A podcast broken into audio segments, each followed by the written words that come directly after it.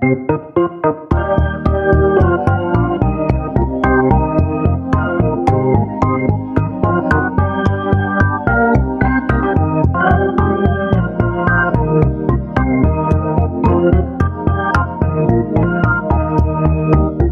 we're live. Uh, this is the first episode of Swift Unwrapped. My name's JP. And I'm Jesse Squires. Yeah, and uh, we decided to get together and basically talk about Swift. Um, so that's how we came up with this podcast. There are tons of podcasts out there on general Apple development, iOS development, but nothing specifically about the language itself, right? Yeah, exactly. And uh, we kind of view this as uh, a commentary on the Swift Weekly Brief, which is uh, the newsletter that uh, I've been curating for uh, the past year. Uh, JP has been a guest writer on the weekly as well, writing a couple of issues. So this is very much a continuation of of what you see on Swift Weekly, and you know, maybe more details and our thoughts on what's happening in Swift. Right. Yeah, exactly. And this way it's in audio format. So, you know, you're not going to drive dangerously if you're trying to catch up with Swift Weekly while you're driving your commute in in the morning. Uh, this should be a little safer. Um, but yeah, that's basically the gist of, of why it is that we're, we're doing this. Yeah, so actually, on that note, you know, Jesse's been running uh, Swift Weekly Brief for the last 12 months. And uh, coincidentally, that actually lines up uh, with exactly when Swift was open source. So that's been uh, basically a year to the day at this point. Um, so there's actually a lot to talk about about that. If we are kind of going to set the tone for the for the rest of the episodes in the podcast, to uh, to talk about that a little bit more. You know, it's hard to believe that it's been a year already.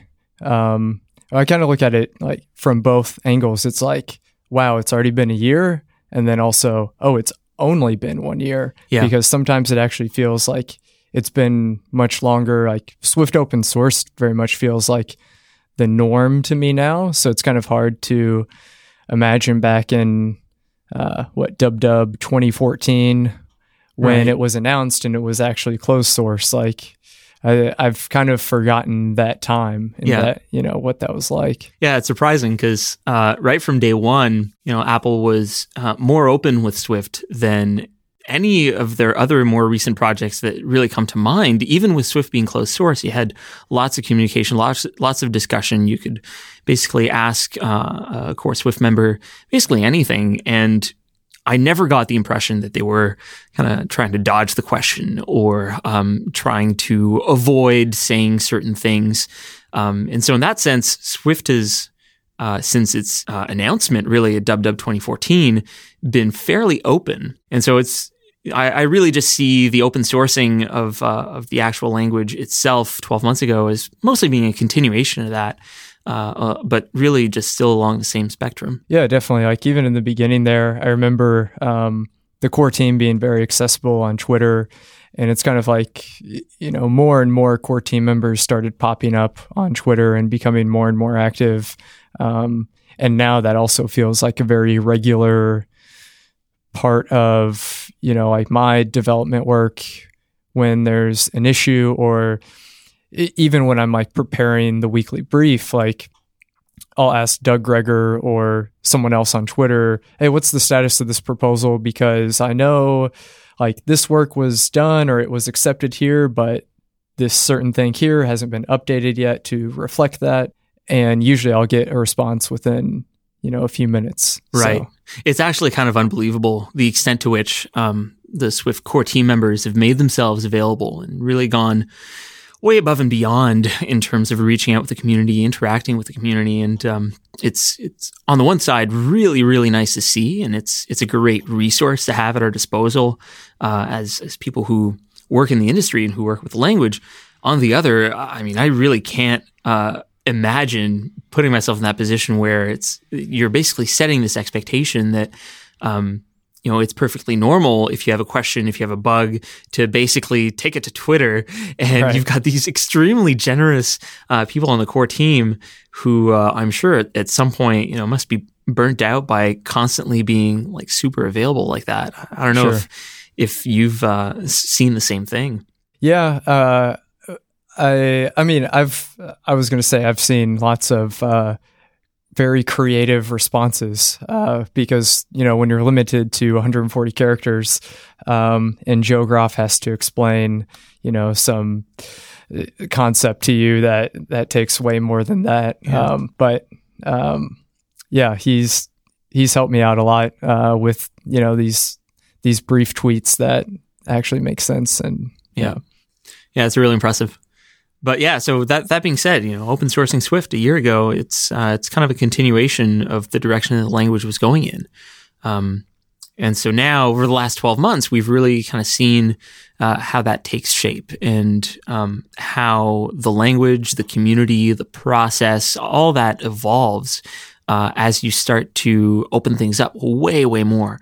Um, so, you know, from from your point of view, um, keeping track of the community and the developments. What kind of things you did you notice evolved or changed uh, in the last 12 months that maybe wouldn't really have been possible before Swift open sourcing, or maybe you've seen um, you know the the community uh, taking on a role that um, is uh, you know you wouldn't necessarily have guessed before Swift was open source. Yeah, I really the thing that surprised me the most is uh, just how involved the community got in the first place and how many community driven proposals there were to change the language. And really, I think the majority of those, especially from community members, was really about refining the syntax of Swift and um, addressing all of these kind of weird edge cases and like other inconsistencies, right? Inconsistencies mm-hmm. and the syntax and um, how you express things in Swift, and um, also, you know, maybe reducing some of uh, some of the visual clutter of Swift in some cases, like moving the where clause and um, right. Can't remember the proposal number for that, but um, that's definitely one thing I didn't expect, which is changing the Swift syntax so much. Right. And that having Swift 3 being this massive source incompatible breaking change mm-hmm. uh, is not what I would have anticipated a year ago. Right. No, and uh, I definitely agree that it um, took me by surprise as well to see that uh, that's where people gravitated gravitated towards, not necessarily enabling new use cases and and scenarios or code constructs uh, that weren't possible before, but really kind of doing that cosmetic level uh, shuffling of things around. And um, you know, I don't use the word cosmetic lightly. Uh, you know, I think those sure. a lot of those changes were were for the better. Um, but it's kind of interesting to see the community kind of latching on uh, in in a very real sense to what it can see Right. You know, it's not like you had tons of proposals that were um, proposing a drastic simplification of the inner workings of the Swift compiler, right? Because right. because right. people aren't necessarily exposed to that, and that's that's very normal. But um, I can't help but think that if uh, Swift hadn't been open source, or even if it had, but that the development was being driven kind of behind closed doors, that um, things would be very different, right? For sure. Yeah, I think it really takes that outside perspective to to notice those inconsistencies. I mean, I think the glaring one is, you know, removing C style for loops. Um, or no, it was what came first? Removing the plus plus and minus minus operators, right? Yeah, those were around the same time. I, I can't remember which one happened first. I think the I think the proposal from the core team from Chris Lattner was removing the plus plus and minus minus operators. Right. Yeah, and then naturally out of that came removing the C style uh, iterators. Yeah. Yeah, which was uh, yeah the C plus plus for loops proposal was the first community proposal from Erica Sadun. I believe so. Yeah. Yeah. Really uh, and, testing our memory here. yeah, and uh, so with that proposal, Erica's proposal, removing those for loops, um, uh, the the C plus, the C style for loops, I feel like that's something that's a good example of when you need that outsider's perspective to find that inconsistency because I don't think it would have been, um, you know, readily um, or, or as obvious to the core team necessarily. You know, they're building this day in and day out. The reason for removing plus plus and minus minus operators was um, some some baggage and like weird stuff around how those actually work and whether you put it before or after the integer um, because then it has a different um, uh, behavior and return behavior, value. right? Yeah, and, and so it was like the I remember the proposal was basically saying uh, there's too much magic around these and we really just carried it over from C and beginners would look at this and think it's odd. So you can achieve the same thing with one more character using plus equals. And, you know, we'll leave it at that. Um, but anyway, I think uh, that was, it was a controversial proposal, I guess, at the time, but I think it made a lot of sense. And I think it took this kind of outside, uh, uh, I don't know, scrutiny to to reveal that as well as all these other things. Right, right. Well, in in a sense, um, you know, you have all these people working on Swift as a core team at Apple who um, are this.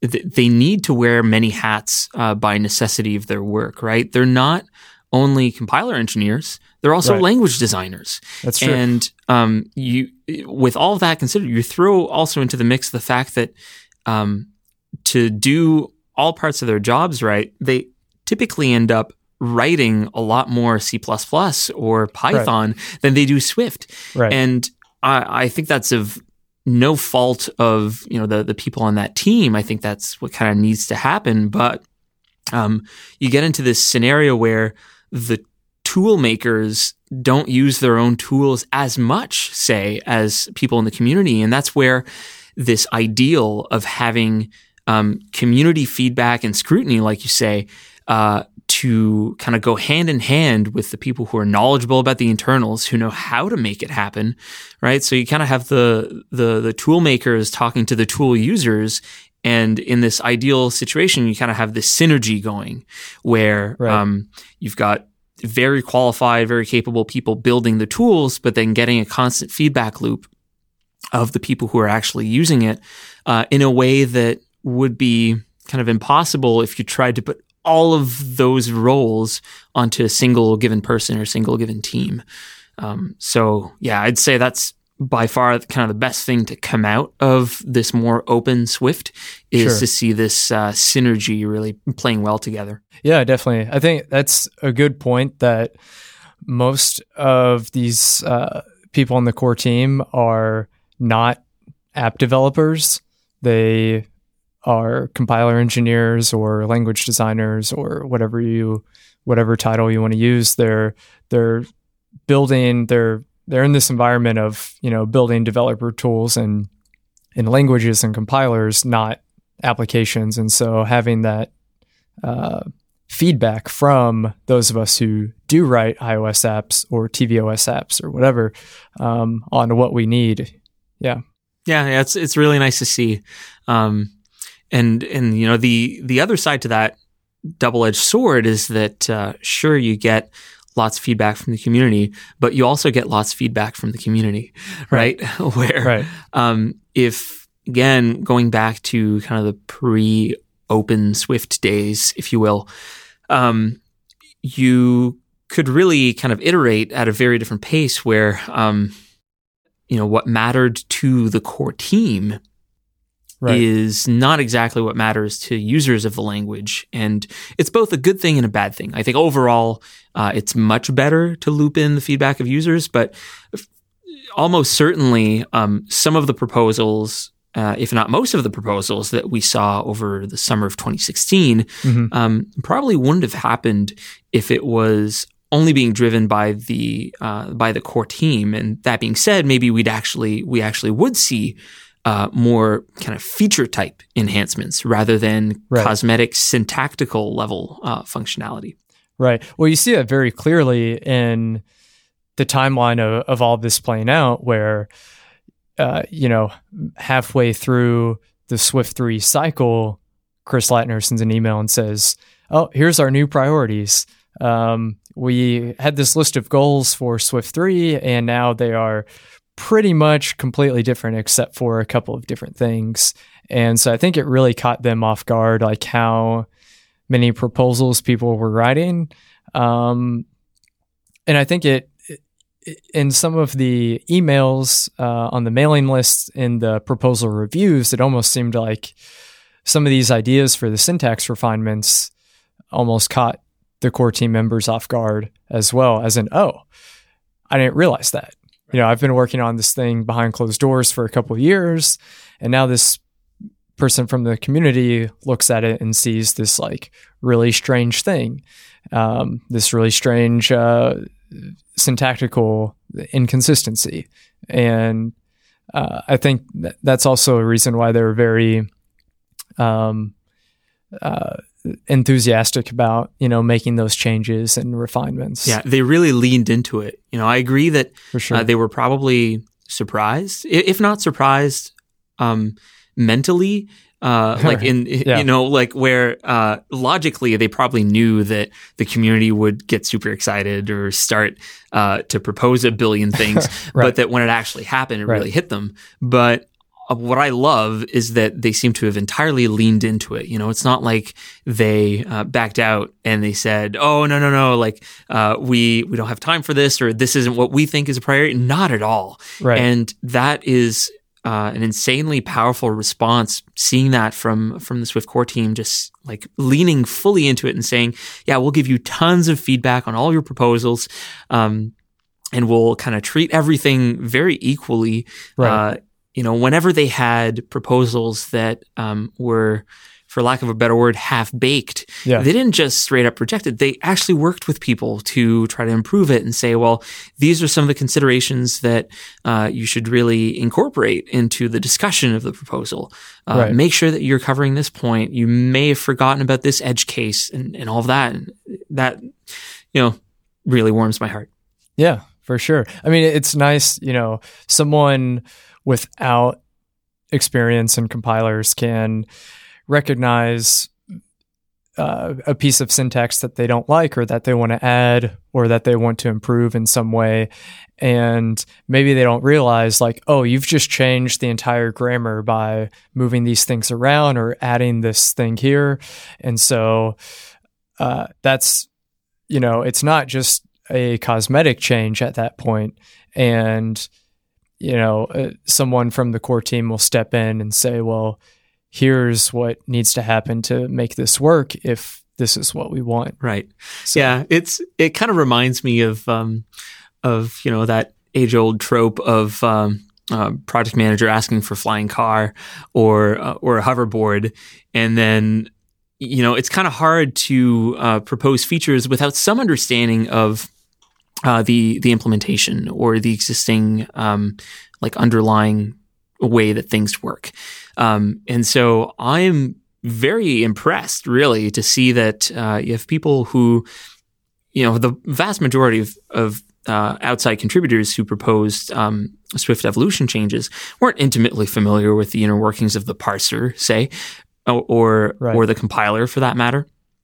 But yet, um, with a bit of back and forth with some of the core team members, they were able to kind of find this sweet spot of like possible to implement within uh, human, human, human like work years, right? Right. And uh, still achieve the goal that uh, outside contributors actually wanted in the first place. And uh, the only way to really do that is, in some sense, well, is is actually to fully lean in to this concept of we're doing community driven development uh, and we're putting all of our weight behind it at the expense of doing things like stabilizing the ABI. Um, and I think for the most part, the community's been understanding of uh, basically if if they ask for a certain thing, it means that something else will be deprioritized. Exactly. Um, and so, if for the most part, I think people are understanding of that. But I am looking forward to um, maybe this first phase of outside interests and contributions and proposals kind of coming to an end. If not, an end is actually the wrong way, but a lot of the initial hype has kind of died down and I'd right. actually say matured yep. to a sense where it's actually a little bit more um, reasonable.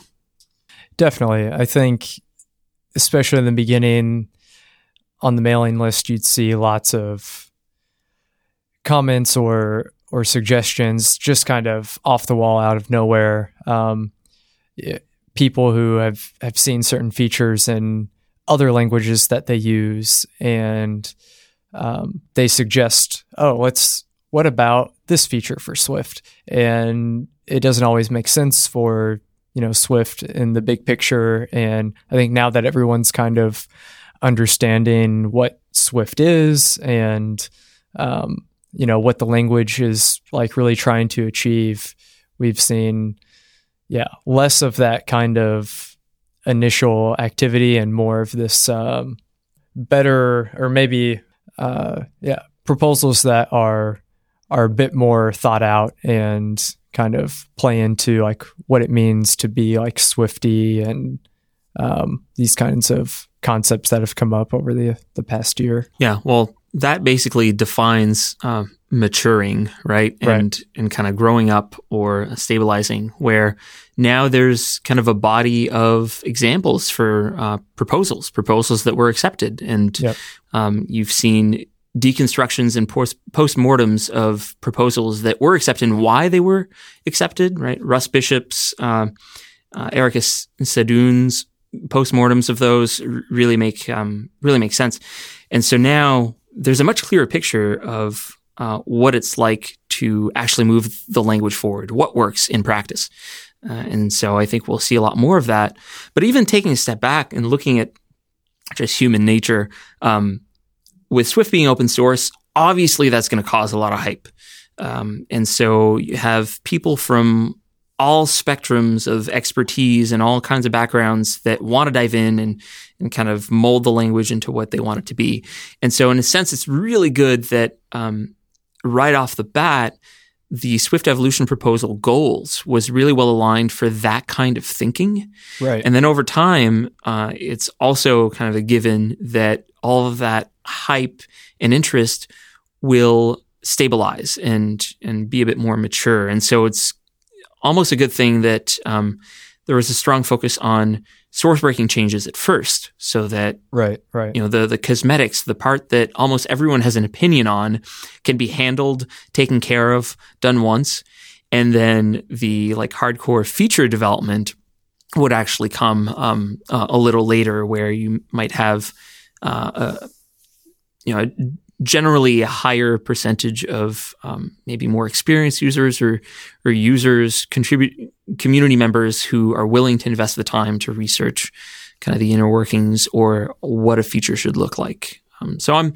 I'm really happy about the way that this all played out. Yeah, as uh, as frustrating as the the Swift three migration was, I think it was for the better, um, and I'm glad that that's behind us now. And um, definitely, what we see now with Swift 4 phase one is kind of this clamping down on proposals to really get this under the hood work done. Um, so I I think overall it, it was worth it, um, and it it probably would have been nicer if that had been the goal from the start instead of kind of pivoting in the middle of that Swift three release cycle. But um, I think. Uh, you know, we we can look back on this year and and be proud of as a community and you know, uh, uh, of what Swift has become, and I think the core team should be proud of that too. Um, the, the massive changes happen. Yeah, absolutely. Um, I couldn't agree more. And and talking about that, you know, Swift Swift four phase one coming up. Um, what do you think that'll open the door to, uh, to? And do you think can you think of any proposals that uh, were kind of shelved for sw- uh, either proposals or goals that were shelved for Swift three that uh, we should keep an eye out for um, that are coming up with the Swift four phase one? Yeah, I think uh, well the biggest ones are ABI stability and uh, completing generics. I think. Right. And completing generics is, is something that we're really seeing a lot of um, groundwork being done right now, right? Yeah, for sure. Um, Slava this week uh, finished a bunch of refactoring uh, in the AST to um, uh, to basically get rid of a lot of uh, of debt and uh, kind of pave the way to to get some of these generics features completed. Um, right, and it's it's really kind of interesting now seeing um, proposals really slowing down. Mm-hmm. Uh, the fact that uh, Swift core team members now kind of have the time to to work on things like that, things like internal refactorings. Um, and so it's it's nice to see that uh, you know there is a bit of breathing room to not just constantly be cranking out features that you know might uh, have a nice keyword that you can put on a slide for WWDC, you know, but rather actually right. do really core work that um, really improves the foundation for things moving forward. And that's always a, a tough thing to, uh, to, to carve out time for for any engineering project is doing that kind of low level, uh, more long term payoff kind of work. And I'm just really happy to see that it, it is being prioritized. Yeah, for sure. As well as um, there's been lots of uh, changes to improve performance um, and improve like the the tooling environment, which is um, definitely way better than a year ago. Um, definitely way better than two years ago when Swift was right. first announced. Um, but I think there's still a long way to go with a lot of that work. Um, uh, but yeah, there there have been lots of improvements um, to compile times and the type checker. Um, I rarely see SourceKit terminated crashes now, thankfully. Right. Um, but having said that, if you if you've seen any of these presentations from uh, Uber or Lyft or LinkedIn or any of these bigger companies that uh, have switched to 100% Swift, you can see there are certainly lots of uh, pain points there uh, with large Swift projects. Right. Um, and that's it, seeing Apple's strategy with regards to tooling is extremely fascinating to me, um, where you can tell that uh, they they they certainly care about it. Um, you know, one thing to so so for our listeners um, to get a bit of a sense of what the current landscape of kind of Swift tooling is, uh, you really have parts of the tooling that live all sorts of places, right? You have um, the uh, Swift compiler itself, which is sure all open source, but then you also have its interaction with Xcode, and a lot of that is closed source. Um, but on the other hand, a lot of it is actually open via this SourceKit um, component of of the Swift compiler.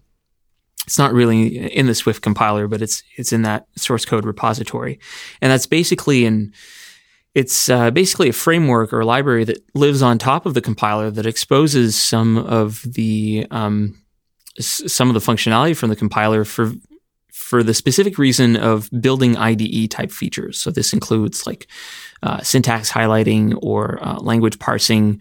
Um, so that's the, the kind of underlying functionality that powers things like code folding in Xcode, right? Where you have the little mm-hmm. arrow and you can fold in and out of a function or a class or something like that. Right. Um, same and basic syntax highlighting, of course. Absolutely. Syntax highlighting. Um, but also like symbol uh, resolution resolving mm-hmm. so that when you're you know, option clicking or command clicking in Xcode, the, uh, a specific token or, or, declaration, you can go to its definition, you can uh, read its docs and things like that. And so, um, you know, one thing that I'm sure Jesse's noticed is that um, it can sometimes feel like we're powerless uh, and really blocked on Apple to improve its its tooling. And you know the number of times in a week where I see like oh if only this was open source like I'd fix it in a heartbeat.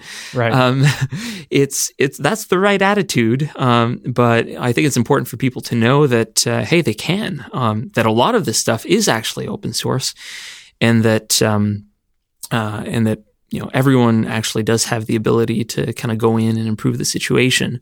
Um, but overall I think generally there is certainly a, a problem. I think it's organizational actually, where mm-hmm. um, going back to that previous comment of the Swift core team being mostly tool makers and not as much tool users, right. they probably don't feel some of the pain of, of things like uh, inconsistent or difficult to reproduce crashes or perf- performance uh, issues with things like SourceKit that show up as performance issues in Xcode. Uh, and so, you know, maybe if somehow there were more Swift users inside Apple, um, they would be more acutely aware of these kinds of issues. And hopefully, having ABI stability, which is slated for Swift 4, uh, will be a major player in having more people at Apple actually adopt the language and therefore perhaps uh, an improvement of the tooling situation at the same time. Yeah, no, I think that's definitely true. Uh, uh Ryan Olson wrote those articles a while back on um, uh, on is Apple using Swift or not in their own apps, and um, he found that Calculator app is I think Calculator app is like hundred percent Swift. That's right. Um, and then uh, one of those like the music recording app that's relatively new. Um, I can't remember what it's called. Um, voice memos, I think, is the one you're thinking about. No, not voice okay. memos. There's like that new music app. Um, it's not GarageBand and it's not like the like iTunes music app, but there's right. that other one that uh, has like some Swift in it, but not much. Right. Um, my my recollection, and I might be wrong here, but yeah. it was that on iOS it's the calculator app that's yeah. 100% Swift, and that the new music app with Apple Music and all that was also close to 100% Swift. Ah. And then ah. on on the desktop on Mac OS, uh, as of uh, Sierra, you have the dock. Um, right. and that's my favorite app, right? And then one more thing, it always like works. Um, but yeah, you, I, I, think your point being that uh, they're dipping their toes into using Swift themselves. But. Right. Well, uh, really, what I was going, uh, where I was going with that was, I think they need to adopt it in way more apps um, and start start integrating that more. Um, calculator app is cool, but it's not that complex, really. Um, it doesn't do networking, for example, and all these. You know, the music app is pretty complex. So if that's all Swift, then I think that would be a good source of like feedback for the team for sure. Yeah, but, but there's no doubt this is going to be um, kind of a long play here to see uh, Swift tooling improve. Um, right. Same thing goes with compilation times, with the um, type inference and t- uh, resolution and all that. Right. I, as far as you know, using your own developer tools, um, I guess all application development at Apple is is done with Xcode, but uh, you know, like on Mac OS and um, iOS, but um, again, all that work is Objective C. Um, you know, so maybe they're not seeing a lot of these pain points with right the well, Swift side of that. Tooling. You are you are so. seeing Apple build uh, Swift tooling itself in Swift, right? Where you've got um, the Swift Package Manager for one, but that's right. a whole well. other discussion that uh, I'm sure we'll cover in future episodes. Sure. Um, and then there's also so this is an interesting tidbit. Um, uh, Swift for iPad. So the the iPad app that Apple announced at WWDC 2016, mm-hmm. um, and that's now uh, you know taking the world by storm, I guess. Um, but being featured in Apple stores and for Hour of Code and things like that. Um, so to build that, uh, they had to kind of build or port a lot of the existing uh, Swift infrastructure to actually run on ARM and run on iOS. Right. Uh, and part of that actually, uh, uh, so there's there's this new framework with Xcode 8 and that also ships with the Swift for iPad app that's actually um, not SourceKit D framework, which has been available since Xcode 6 and is actually kind of an XPC daemon service. Okay. Um, that uh, was used for interprocess communication uh, with with SourceKit, but there's actually a new framework called SourceKit dot framework, which is itself partly written in Swift ah. and uh, loaded in the Swift for iPad and, and Xcode 8 apps. Interesting. Um, so it is really interesting to see uh, more Swift tooling itself being written in Swift. And I'm really curious to see where where that'll pan out. And and that part, by the way, is is actually all closed source. So right. we can't actually peek under the covers all that much um, other than to reverse engineer the binaries that, that we can find. right. Yeah.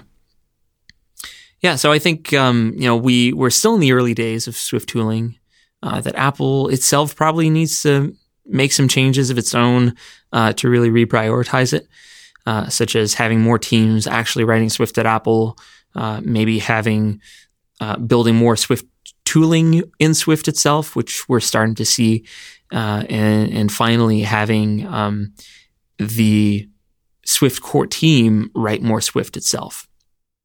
Yeah, definitely. I, uh, a final note on that, I think uh, it'd be good to see, you know, kind of more real world usage testing of some of these tools. One thing that I've found somewhat frustrating um, over the past year is it seems like a lot of the testing for the Swift tooling and even Swift itself in some cases is being done on very small like Xcode projects. Um, because when you see like these bigger companies having such problems with the tooling, it's like, well, you know, I, I, mean, it's hard for the core team to get a code base that large, right? To like a, a, large Swift code base that is either open source or, you know, that they have somehow to like really push the limits of uh, the tooling. But uh, one good thing that I saw recently was the Swift Package Manager team is adding those uh, uh test cases for like these real world tests and uh, pulling in uh, open source um, Swift packages um, to test SPM. Um, so I think that's a positive step. It definitely is, and uh, I I can clearly see that um, that limitation. The fact that Apple can't really get its hands on large uh, Swift projects means that it's difficult to incorporate those in, in, their internal testing or things like that. But that's yet again another um, kind of advantage of having Swift itself, er, Apple itself, adopt more Swift in its apps. So I'm hoping sure. that we'll start seeing that. Uh, uh, hopefully, WWDC 2017. Yeah, hopefully. All right. Well, I think we should probably wrap up. Um, yeah. Jesse, it's been a pleasure chatting with you. Where can people find you? Uh, I'm on uh, Twitter at Jesse underscore Squires. Yep. And uh, again, my name is JP, and I'm on Twitter at uh, SIMJP, SimJP. Uh, and again, this has been Swift Unwrapped. Uh, we're going to aim to be coming up with shows every two weeks. Uh, so watch out for that. Yeah. Thanks for listening. I think that's it. Yeah we went through the first half of the notes.